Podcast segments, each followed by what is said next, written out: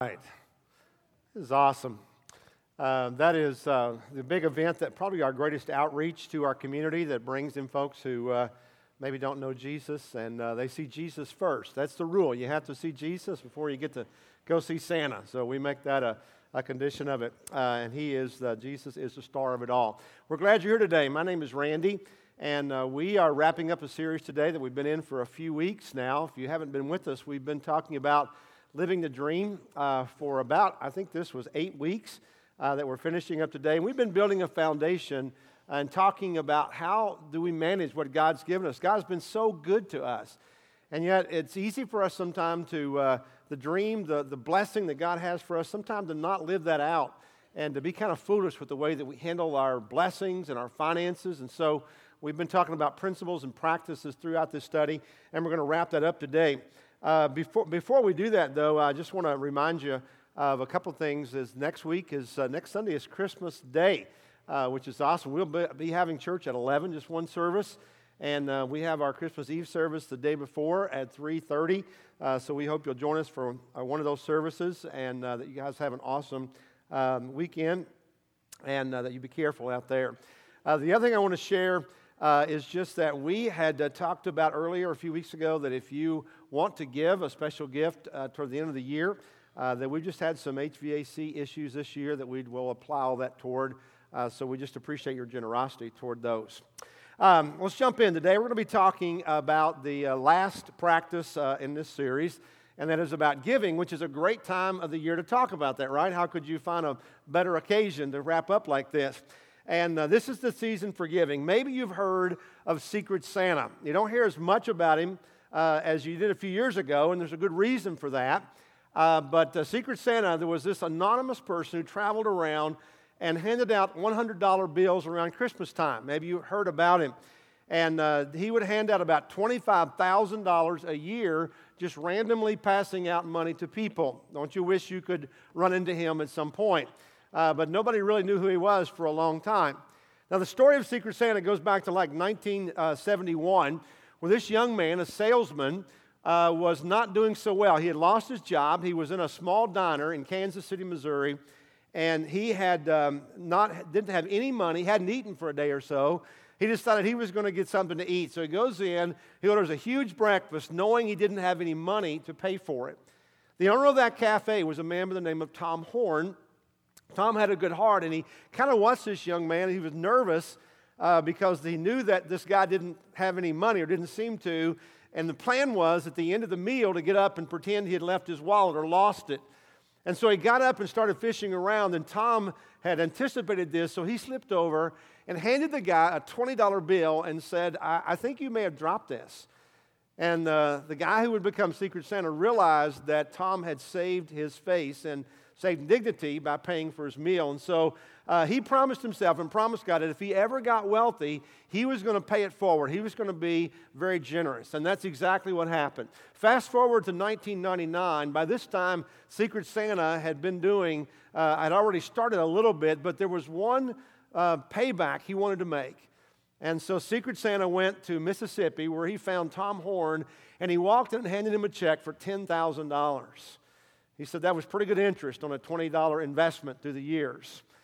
But then he began handing out money and handed out in his lifetime or in this uh, few years about $1.3 million. And he did that beginning in Kansas City, but it went all over the United States. Now, finally, Secret Santa revealed his identity uh, because he developed cancer. His name was Larry Stewart from Kansas City and uh, he got cancer and he knew he was going to die. In fact, he did die in 2007, but he wanted his legacy of giving to be passed forward.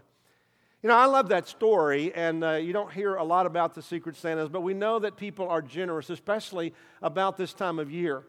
I know uh, every now and then I hear about you know something will come over my desk like I need somebody needs something and and there's just a lot of people who rush to take care of that and a lot of you folks have big hearts like that what I, what I discover is that this is the time of year everyone likes to give. I was working uh, Thursday in the uh, food bank here locally. And uh, I'm telling you, they got a great operation there. But one of the ladies said, You know what? We are swamped with food. She said, I wish that people would give year round like they give around Christmas time. You know, everybody wants to give, but I guess there are other times that they get kind of low on their food level. But nobody, you know, everybody loves the idea of giving. And nobody's going to argue about giving, that it's a great thing to do. And there are times when we're all just kind of touched that we want to give and we want to do something. But, but you know what? When it comes down to making a practice, a commitment, a long term plan in our budgeting, we don't do that very well. We really are not very good about that. We like the idea, but, but we don't like the idea about talking about giving, I guess. Especially when it comes to our own personal finances, to be honest with you. And I'll, I'll be honest with you and tell you, it's my least favorite subject to preach on, and hell comes in second to this, this topic, all right? So uh, you can kind of give you an idea of, of where it is in my book. But the reality is, is that giving is kind of an essential part of our financial health. It really is. The Bible has over 2,500 verses that talk about money. And you have to wonder why, eh, because it's such a big deal in everybody's life. It's, it's kind of what uh, many of our lives just rotate around. Not only that, but we have the most generous Heavenly Father that you can imagine. I mean, just think for a moment about what God has given us. You think about the life that God has given us and our whole creation, and God said, This is yours. Now you go and you enjoy it, and you give, you know, you be a good steward, you care for it, you manage it this creation you have. And then, even above and beyond that, Jesus Christ came, God's gift to Savior of the world. God gave us His only Son to come and die for us. What an incredible gift. And then, God, on top of that, gave us His Holy Spirit to live inside of us. It's just overwhelming. And then, on top of that, God gives us everything that we have today for America's living in the wealthiest nation in the world. And, and, and all these things that we have, and our lives, and our health, and our family, and all those things we got to understand they all come from God. Now, the question is, how can we be any less generous than God is? But here in America, the reality is that, that giving is down, specifically to the church. Pastor and author John Dickerson says the financial shortage is not a shortage of funds, it's a shortage of commitment. We do not believe in tithing or, for that matter, generous giving. More importantly, we do not believe Jesus' simple, direct statement when he said, Where your treasure is, there your heart will be also. In fact, in our country, eh, eh, like Jesus said, our heart follows our, uh, our, our treasure or our focus. Our treasure is not in the kingdom of God. Our treasure is in our cars, in our credit cards, in our mortgages, and in our savings. And that's where our hearts are at. That's where our treasure is. Now, you know, this is a hard subject, but, but all of us understand that we struggle with that, including myself. So, so I'm right there with you, but let's talk about it. I think there are several reasons why we struggle with giving. For one of them, we're not content with what we have. Remember, uh, contentment was one of the five, uh, the four pract- uh, principles we talked about that we learn, need to learn to be content with the things God has given to us. Not only do we, uh, are we not content, we often don't live on a budget. Remember, we talked about last week about the biblical practice of a budget. And if you don't live on a budget and you only give God what you have at the end of the pay period, it's not going to be much in our house. If you don't plan for it, we, we covet and we compete. We want immediate gratification. Many of us are mired in debt. Literally, we talked about debt free living a few weeks ago, that, that we are in debt and we can't afford to give as we would like to. For some people, we delay giving. You know, we've all done this. Is things aren't good right now, but they'll get better. You know, I'll be making more, I'll get out of debt, or I'll get a better job, or we'll both be working, or whatever it is, we have those excuses. Some of us think, you know, we already give enough. We give enough. It's amazing to me, and, and I, I'm right there with you. It's amazing how big a $20 bill looks when you put it in the plate versus how, how small it looks when you're paying for lunch. It's a big thing, it's huge. Uh, for others, money and the things that we can buy make us feel safe, and we don't want to lose our security. For others, we long for the good life. For others, we practice convenient Christianity, and let's just be honest sacrifice and giving is not convenient. But the bottom line, whether we want to admit it or not, is that we're greedy. And we want to keep what we have for ourselves.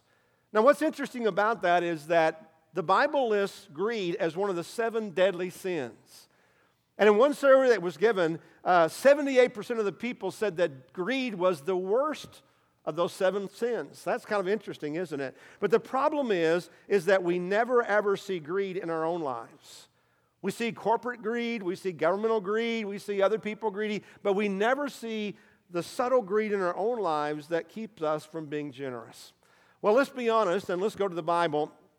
In Mark chapter 12, we're going to read a story here that you probably, maybe you've heard before, but hopefully put a fresh spin on it to understand what Jesus thinks about giving. Mark chapter 12 says, Jesus sat down opposite the place where the offerings were put and watched the crowd putting their money into the temple treasury. Many rich people threw in large amounts, but a poor widow came and put in two very small copper coins worth only a few cents. Calling his disciples to him, Jesus said, Truly I tell you, this poor widow has put more into the treasury than all the others. They all gave out of their wealth, but she, out of her poverty, put in everything, all that she had to live on.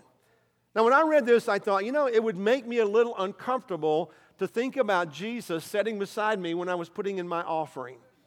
Well, you know what I mean? It would make me a little bit uncomfortable to have him there writing out my check. I would probably make it a little bigger than normal if he were sitting there. Or when I was online, you know, and I was giving, it probably would be adding a few bucks to it there.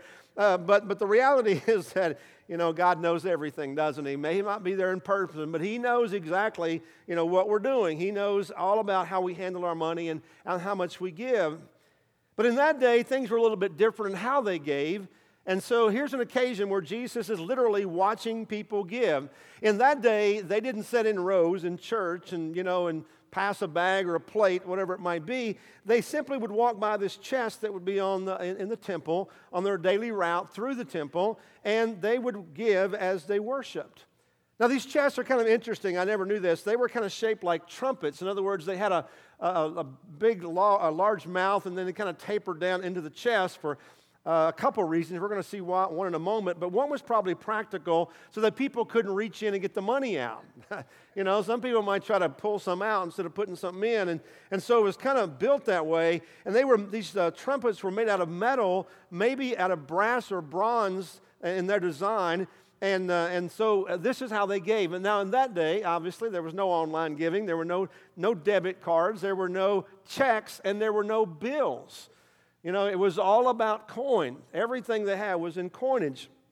And so when they gave, they simply gave a, a money in, in coins, silver or gold. And as they walked by, they would toss their money in. One thing you see about this is that giving was fully expected. They understood that. That's why their giving was such a big part of their temple worship. It was a sign of their commitment and their faithfulness. And they understood down through time that they would have nothing were it not for God, and God continues provision. So, on this particular day, Jesus is just watching people, people watching, and they're giving, and he recognized, he recognized how much they gave. Now, that's really interesting because in our day and age, obviously, we can we can pretend to give a lot. You know, you can stick your hand in and have nothing, or put your commitment card in there. You know, it, it's really easy. You're not trying to fool anybody. In that day, it was really easy uh, uh, for them to understand exactly how much was giving. Why? Because wealthy people would throw in a handful of heavy coins into this metal chest, and it would ring out. And people would know that they had been very generous. And so, probably seeing Jesus sitting there, there were some who made a special effort to give a little bit more if they recognized who he was. But Jesus wasn't impressed with all that. In fact, he noticed a poor widow who timidly walked up and walked to the chest and threw in two small copper coins. I almost had the idea, you know, she probably stuck her hand as far as she could and just dropped them in because it was going to be noticeable that there wouldn't be a lot of sound that would come out of these. The words that's used here said they were small coins about as thin as a leaf.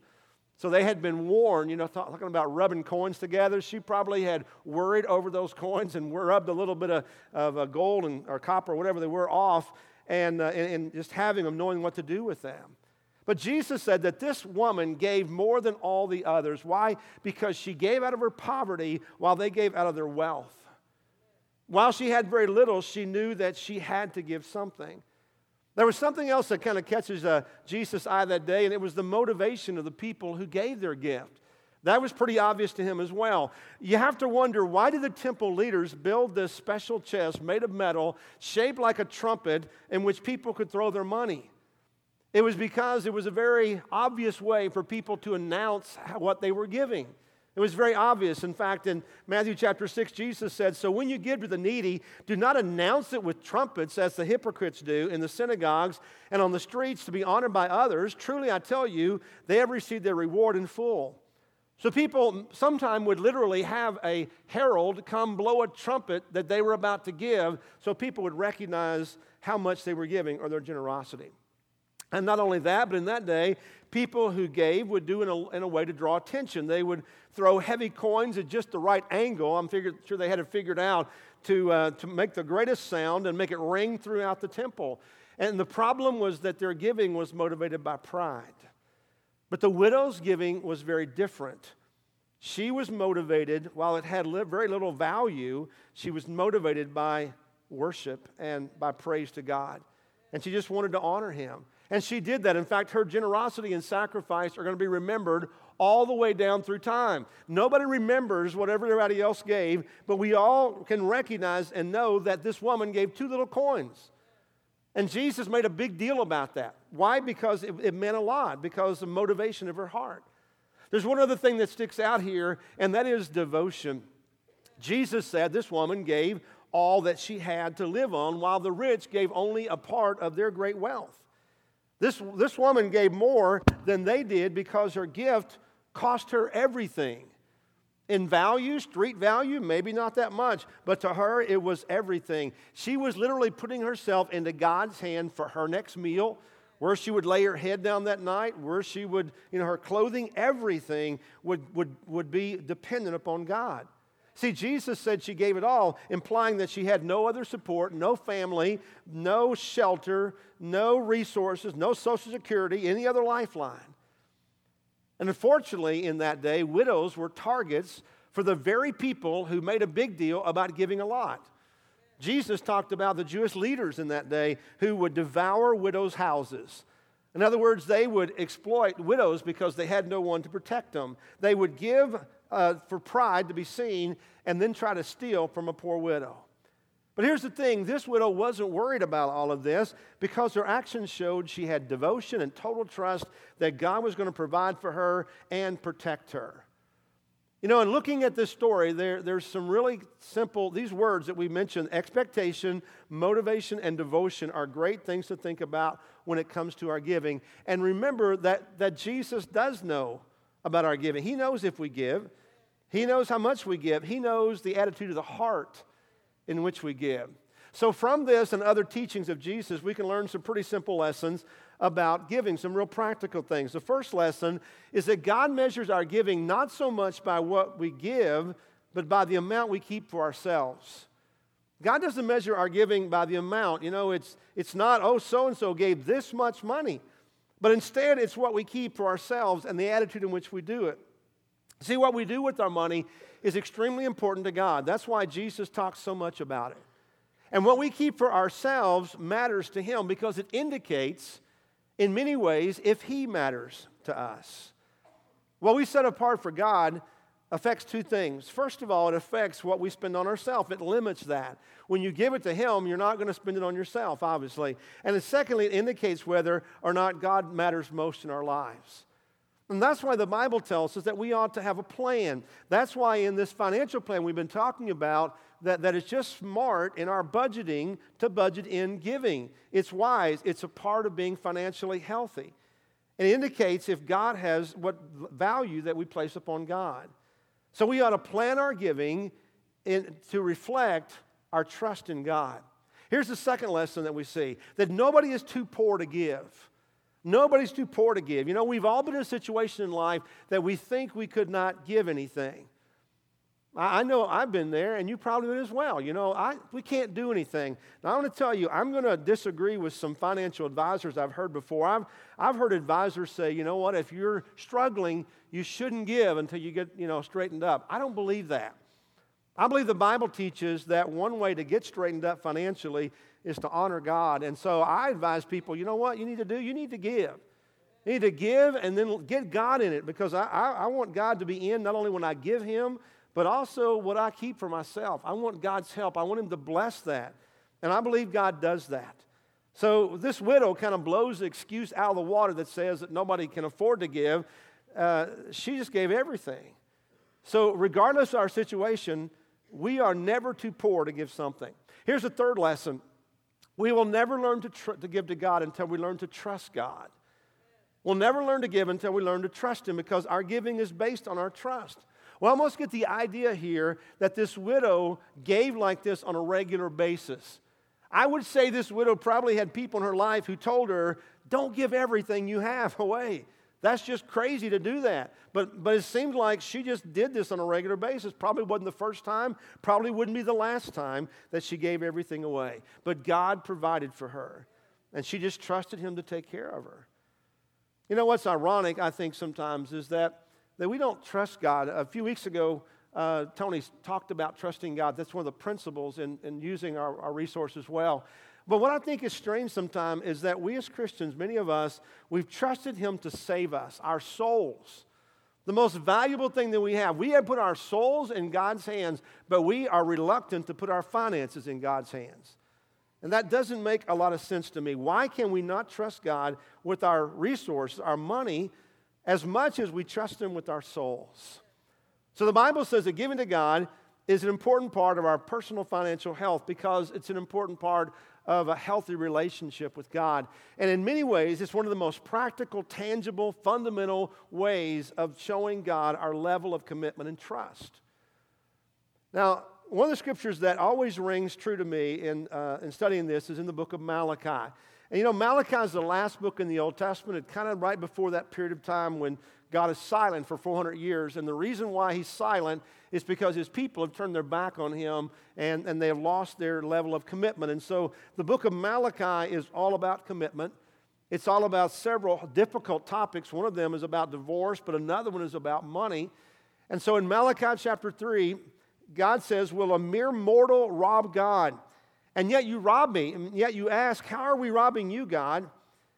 God says in tithes and offerings, you're under a curse, your whole nation, because you are robbing me. Bring the whole tithe into your storehouse, that there may be food in my house. Test me in this, says the Lord Almighty, and see if I will not throw open the floodgates of heaven and pour out so much blessing that there will not be room enough to store it. I will prevent pests from devouring your crops, and the vines in your field will not drop their fruit before it's ripe, says the Lord Almighty. Then all the nations will call you blessed, for yours will be a delightful land, says the Lord Almighty. Now, one thing that jumps out to me, probably first, is the Lord Almighty. You know, when, when God says this is the Lord Almighty, there's a little bit of weight, weight there, you know. God's making a pretty strong statement when the Lord Almighty has to come out uh, in, in verbiage to explain who's talking here. So God says this is how it is. He's laying down the law of this. And God says our problem is that we, we don't trust Him enough to give. We're not committed in that. And God speaks here of two types of giving. He talks about tithes and offerings. And the word tithe means, we've all heard this, it means 10%. God says 10% of everything that you make belongs to Him, just cut and dry. God established this long ago, and it just belongs to Him. And so He says, when you don't give me what is mine, then you are stealing from me. That's pretty true across the board. So if I give God $5, that's not a tithe unless I only made 50 bucks. And God says this is how you give. You give the tithe first, and then anything above and beyond that is your offering. Now, some people believe that tithing is strictly an Old Testament commandment. But in Matthew chapter 23, Jesus said, Woe to you, leaders of the law and Pharisees, you hypocrites! You give a tenth of your spices, your mint, your dill, and cumin, but you've neglected the more important matters of the law justice, mercy, and faithfulness. There's the last statement that's really important. You should have practiced the latter without neglecting the former.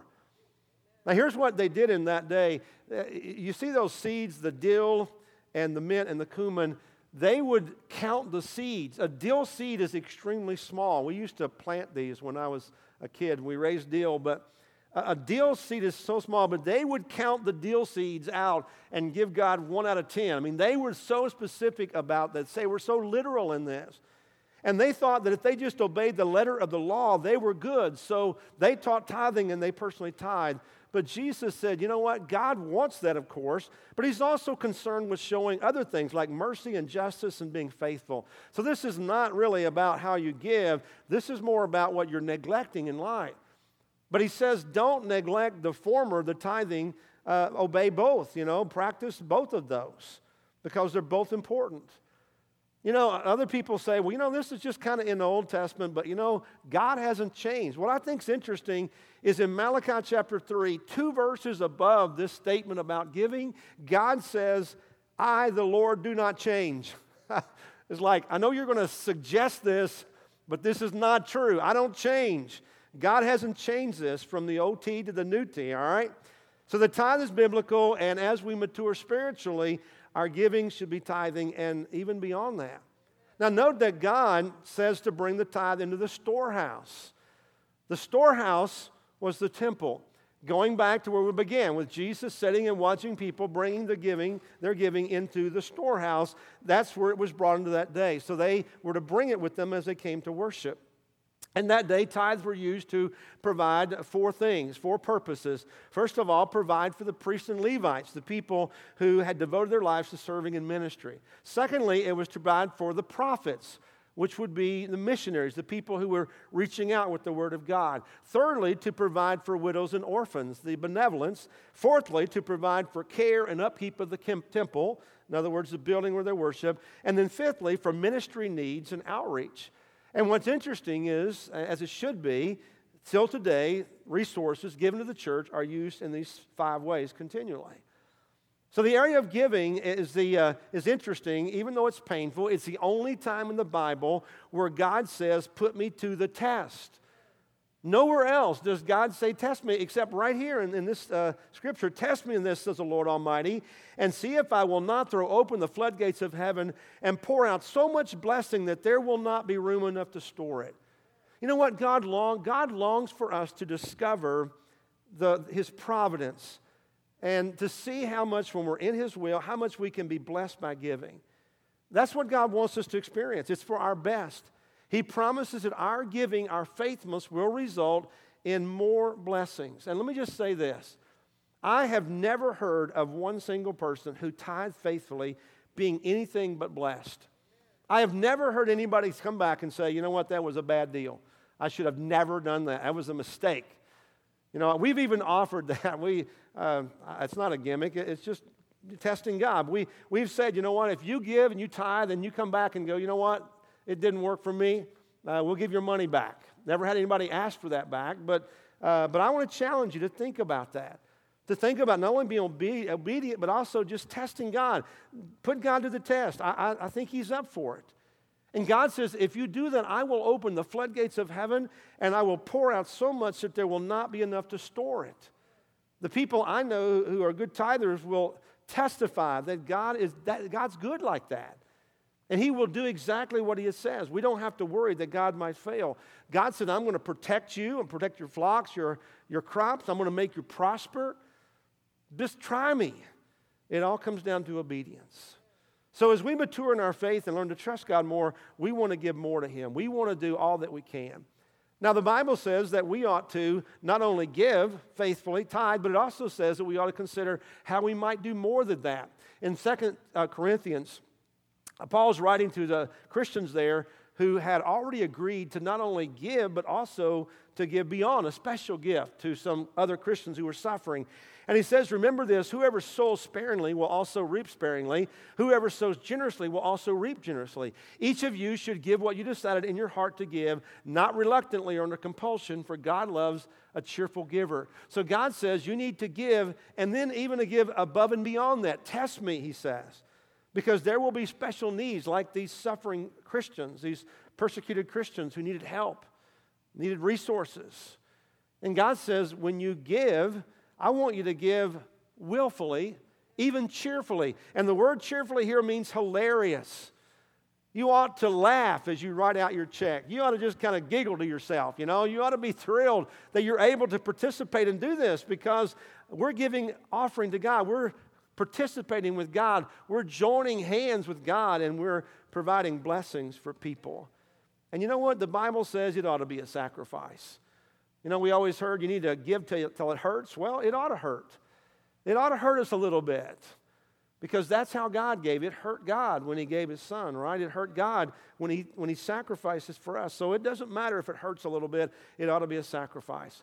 Here's what I believe when we are faithful and we follow biblical principles, and we, I'm going to one more time cover those gratitude, contentment, humility, and trust. Four principles that we need to develop in our mind and then follow the Bible practices of, of debt free living, saving, budgeting, and tithing. When we do that, the result is going to be blessings and I believe truly living the dream. Is life going to be perfect? No, it's not. We're not promised that. Are we going to struggle over money? Probably so. Most people do in life. It's just part of it. But the reality is that we've opened our lives up to the blessings of God and to live the dream that God wants for us. And what happens when you do this and surrender to God is several things happen. The quality of your life improves, the stress kind of eases out. You have less conflict over money because you determine you're controlling money, not, it's not controlling you. You got a healthier marriage. Ever had a fight over money with your spouse? It happens sometimes. Not only that, you sleep better at night because you know that you're in the will of God. There's some great blessings for it, besides just being obedient to what God says. You know, we began this morning by talking about the generosity of God, that He's the greatest giver of all. And I want to wrap up by using that verse of Scripture that, that I just love in John 3:16 that shows us the extent of God's love. For God so loved the world that he gave his one and only son that whoever believes in him should not perish but have eternal life. We can have life beyond this life, eternal life through Christ. But right now, we can have abundant life, the life that God wants us to live if we are faithful, not only in our giving, but in other ways as well, just following the method and the model of Christ. We know God's the greatest giver. We know we'll never match the gift that God has given to us. But we can show our obedience and our faith and our maturity by understanding and being give, giving generous as God has taught us to do. This morning, we're going to wrap up our time together, wrap up this series as well. I hope that you discover and find the life that God longs for you to live. Living the dream, living the life that He's planned for us, and we discover that comes, begins in Jesus Christ. And so, if you're here this morning and you've never given your life to Christ, there's a couple ways that you can respond. One of those ways is just to step forward. I'm going to be up front here during this next song and we can chat a little bit if God's really pulling at your heart. Or maybe you want to just sit down and have a conversation. I would love to do that. Just check that on one of the connection cards. You can grab one back at the front and, and turn that in if you want to do that. So let's pray together. Heavenly Father, we thank you for this day. God, we, we just rejoice over seeing Lucas, this young man who uh, has so much excitement for, for you and for Jesus, who's so concerned about the world. God, we know you have a great future for him. We're excited about uh, what you're going to do through his life. God, we know that you have a great plan for all of us. And Lord, um, it begins with discovering Jesus, the greatest gift of all. And God, and it continues down in areas uh, like, um, like dealing with our family and living in relationships right. But God, also, even to the most practical things of, of our money. God, thank you that you don't leave us in the dark, that you tell us how to live, how to be in your will, and then you're faithful. We love you, Lord. We worship you and we ask these things in Christ's name.